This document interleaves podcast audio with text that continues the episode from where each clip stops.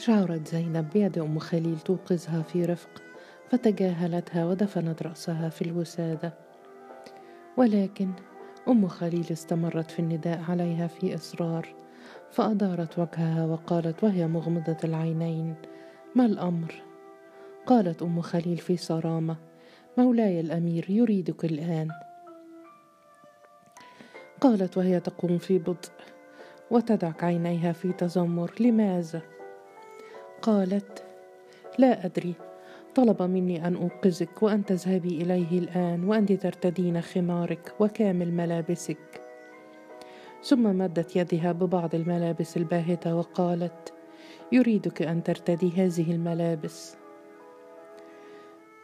قامت في حيرة وشيء من الخوف، وفعلت ما طلبه منها وصارت بجانب أم خليل للقائه، وهي لا تعرف لما لم يتكلم معها مباشرة ولا سبب بعثه لها بكامل ملابسها.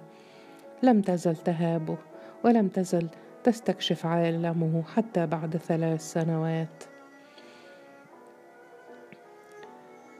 توقفت أم خليل لدى باب حجرة وقالت: ادخلي يا مولاتي، فليس مسموحا لي بالدخول هنا. دخلت عليه بخطى مترددة، وكان جالسا وحوله الكثير من الأوراق، وجنديان واقفان أمامه. أشار إلى الجنديين بالانصراف وأغلق الباب. نظر إلى زينب ثم قال في صرامة: اجلسي يا زينب. جلست في بطء ثم قالت: هل حدث شيء؟ هل فعلت ما يغضبك؟ تذكرت كلامها أمس وبوحه لها وضعفه، وخافت من أن ينتقم منها على أنها أخرجت كل هذه المشاعر المخزية للجندي، فقالت مسرعة: مولاي هل أغضبتك؟ قال وهو لا ينظر إليها: لا، لم تغضبيني. أزاحت الخمار عن وجهها بعض الشيء، فقال مسرعا: ابقي الخمار دائما كلما دخلت هذه الحجرة، حتى لو لم يكن بها سوانة، تفهمين؟ هزت رأسها بالإيجاب والتقت أعينهما ثم قال: زينب، كنت تساعدين والدك في حساباته، أليس كذلك؟ قالت في حماس وهي تتنفس الصعداء: نعم، تحتاج مساعدتي يا مولاي. ابتسم وقال: ربما، ولكن لديك طفلان الآن، هل يسمح وقتك بالعمل معي؟ قالت في حسب: وقتي كله ملكك أنت. قام وأعطاها بعض الأوراق وقلما ودواه، ثم قال: لديك هنا أعداد رجالي وخيولي وكل إقطاعياتي وكل رواتب الجنود، كم من الوقت تحتاجين لمراجعة هذه الأرقام؟ نظرت إلى الأوراق في تمعن وقلبها يخفق، ثقته بها ومعاملته لها، وكأنها ليست فقط امرأة في حياته، ولكن أحد أصدقائه المقربين وأحد مستشاريه ربما، كانت كل ما تتمنى.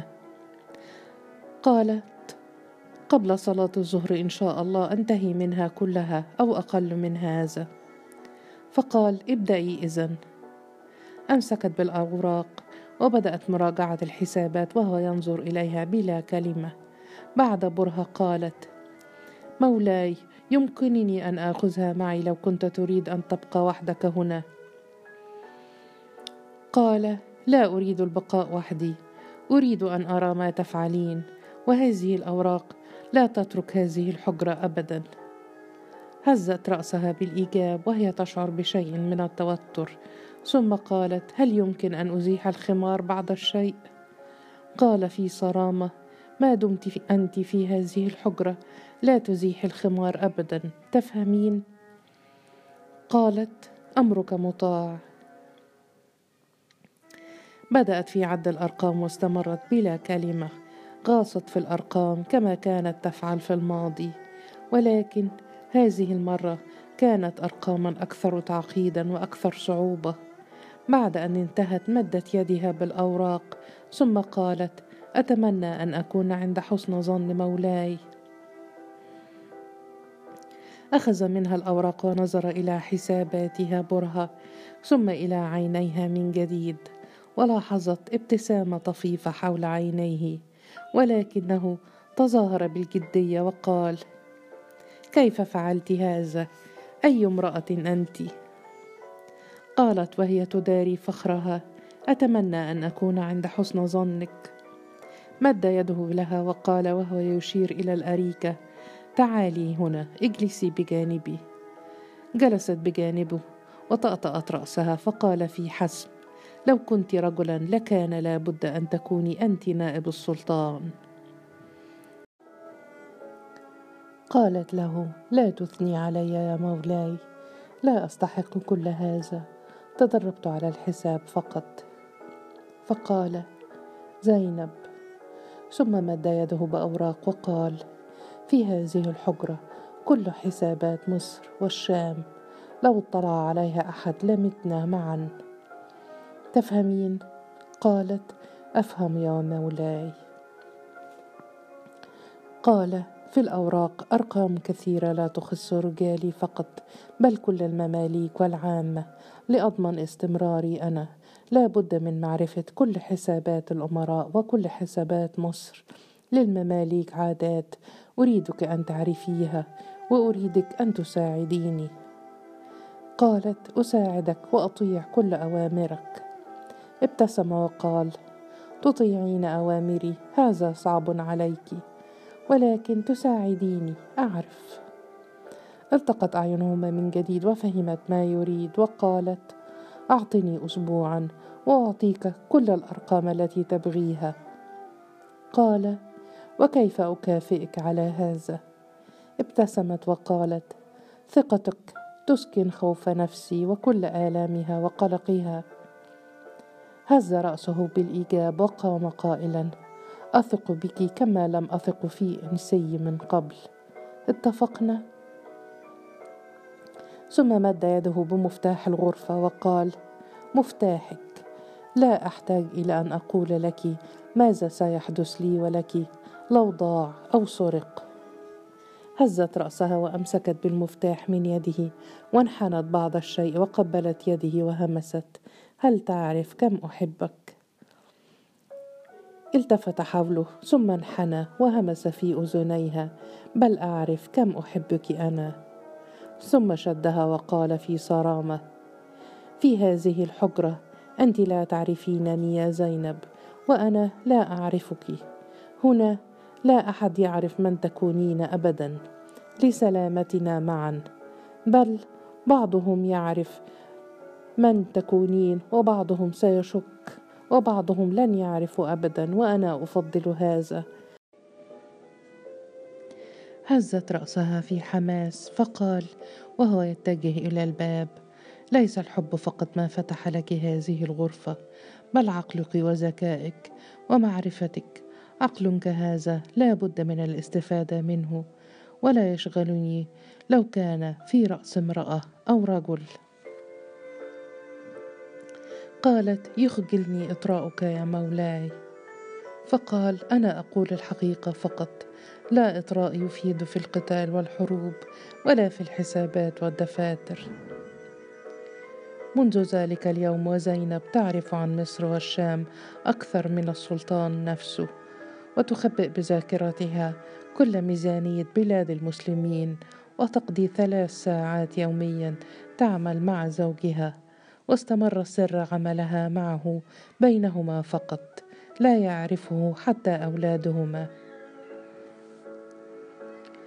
الغريب أن الناصر محمد قرر عدم تعيين نائب، بل إلغاء منصب نائب السلطان، وقرر أن يجتمع هو بجيوش المماليك، ولا يجتمع بها نائب السلطان كما كان في الماضي. تنفس محمد في ارتياح لأنه استمع إلى زوجته ولم يقبل المنصب.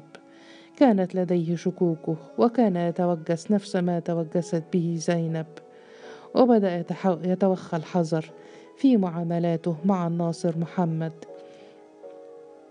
فللصداقة حدودها، ولتضارب المصالح ثمن، وللغيرة تضحيات، وفي وقت الخطر يستسيغ السلطان القسوة وينقض وينقض كل العهود.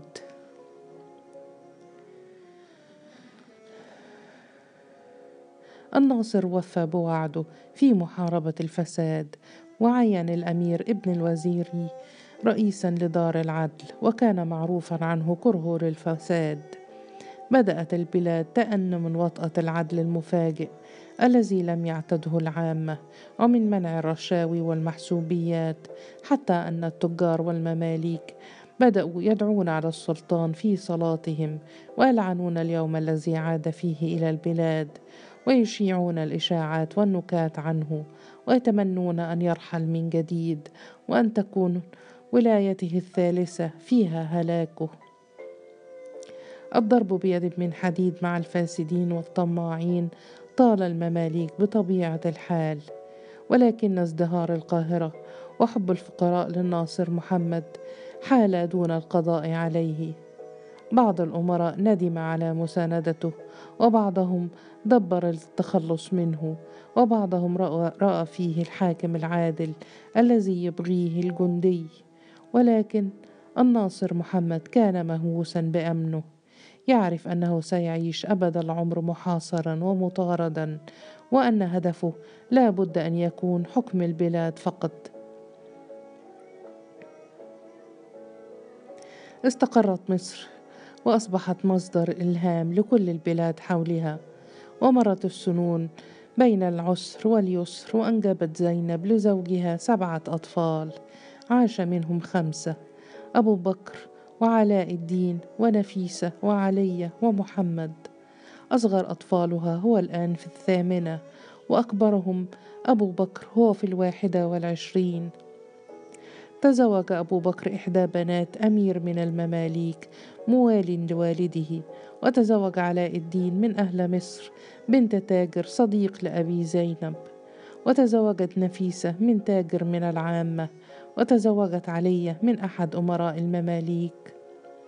والحب بين زينب وزوجها لا يخمد ولا يقل، بل أصبحت فاطمة تحكي لأولادها عن هذه القصة الغريبة، وهذا المملوكي الذي غصب الفتاة على الزواج منه ثم أحبته حبا لا يوصف، وعشقها وضحى من أجلها بكل شيء وبكل نساء العالم. لم تزل زينب تنام بين ذراعيه كل يوم، ولو مر يوم عليها وهو مسافر أو غائب، لا تنام، تنتظره في قلق ولهفة. لم تكن ترى سوى زوج ظاهره القوة والمخافة، وباطنه الرقة والحنو، وباطنه لا يراه سواها، ولا يتجلى سوى بين ذراعيها هي فقط. غزلت حبها غطاء حوله يفترشه ليغمر كل نفسه، وكلما شعرت به يغلق نفسه عنها يوما لأنه قلق أو غاضب، مدت الغطاء لتلف حوله أكثر، وتعاقب كل جزء تمرد عليها بداخله أو حاول إبعادها.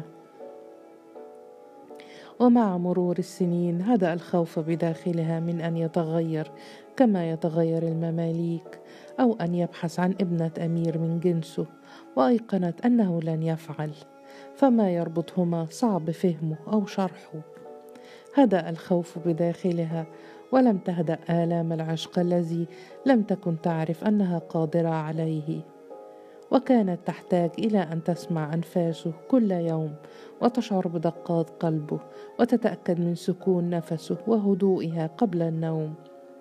وأصبح يحتاجها وكأنه لم يعرف حياته قبلها، ويتوق إلى الحنان الغزير قبل أي شيء.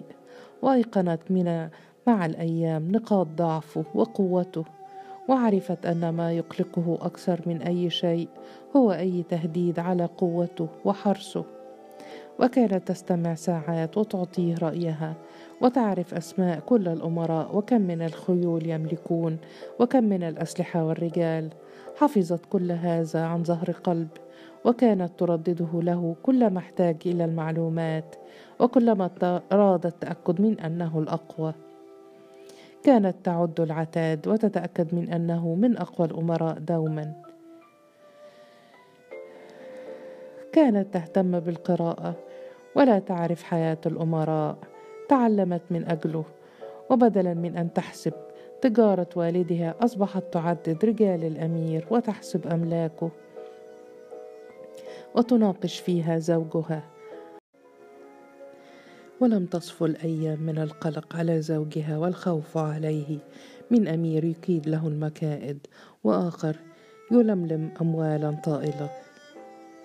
أحيانا كان يصيبها الهوس وتبقى مستيقظة أياما تتصوره قتيلا أو سجينا أو معذبا، وعندما يصيبها هذا الداء تصيح باسمه قبل أن يخرج صباحا وتقبل يده وتطلب منه ألا يخرج، وإذا خرج تطلب أن يحيط نفسه برجاله، وتبقى طوال الليل تتقلب من اليمين إلى الشمال، ووسواس النفس يعذبها وهي تتصور حياتها بدونه. في بعض الأحيان كان يهدئها، وفي أحيان أخرى كان يأمرها بالتوقف عن القلق في صرامة وقوة فتكتم آلامها حتى تتلاشى مع الوقت.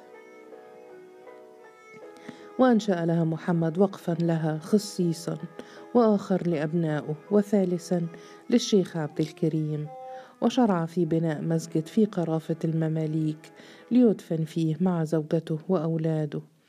والشيخ عبد الكريم لم يزل يخط لزينب المصحف بخطوط الذهب الذي طلبه زوجها ليعطيه لها هدية.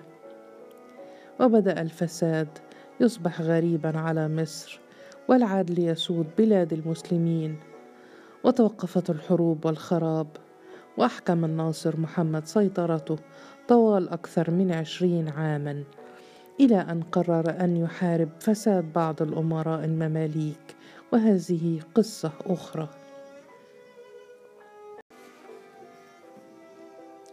هدف الناصر من محاربة فساد المماليك كان أن يحد من ثرواتهم الطائلة، وخاصة إقطاعاتهم التي بدأت تزداد عن الحد الذي يستطيع العقل استيعابه أو تقديره، ورواتبهم التي تتعدى كل أرباح التجار والحرفيين مجتمعة. صبر الناصر حتى يحكم السيطرة، ثم ألقى المفاجأة على عاتق الأمراء. بعضهم ظن أنه أصيب بمس من الجنون، وبعضهم طلب إعدامه على الفور، وبعضهم رأى في القرار مصلحة البلاد أو لم يبالي بالقرار. ولكن الأمير بدر الدين الذي ساعد الناصر على العودة رأى في فعلته هذه خيانة لكل دولة المماليك وعدم تقدير لحجم خدمتهم التي قدموها له، وأنهم أعادوه إلى العرش.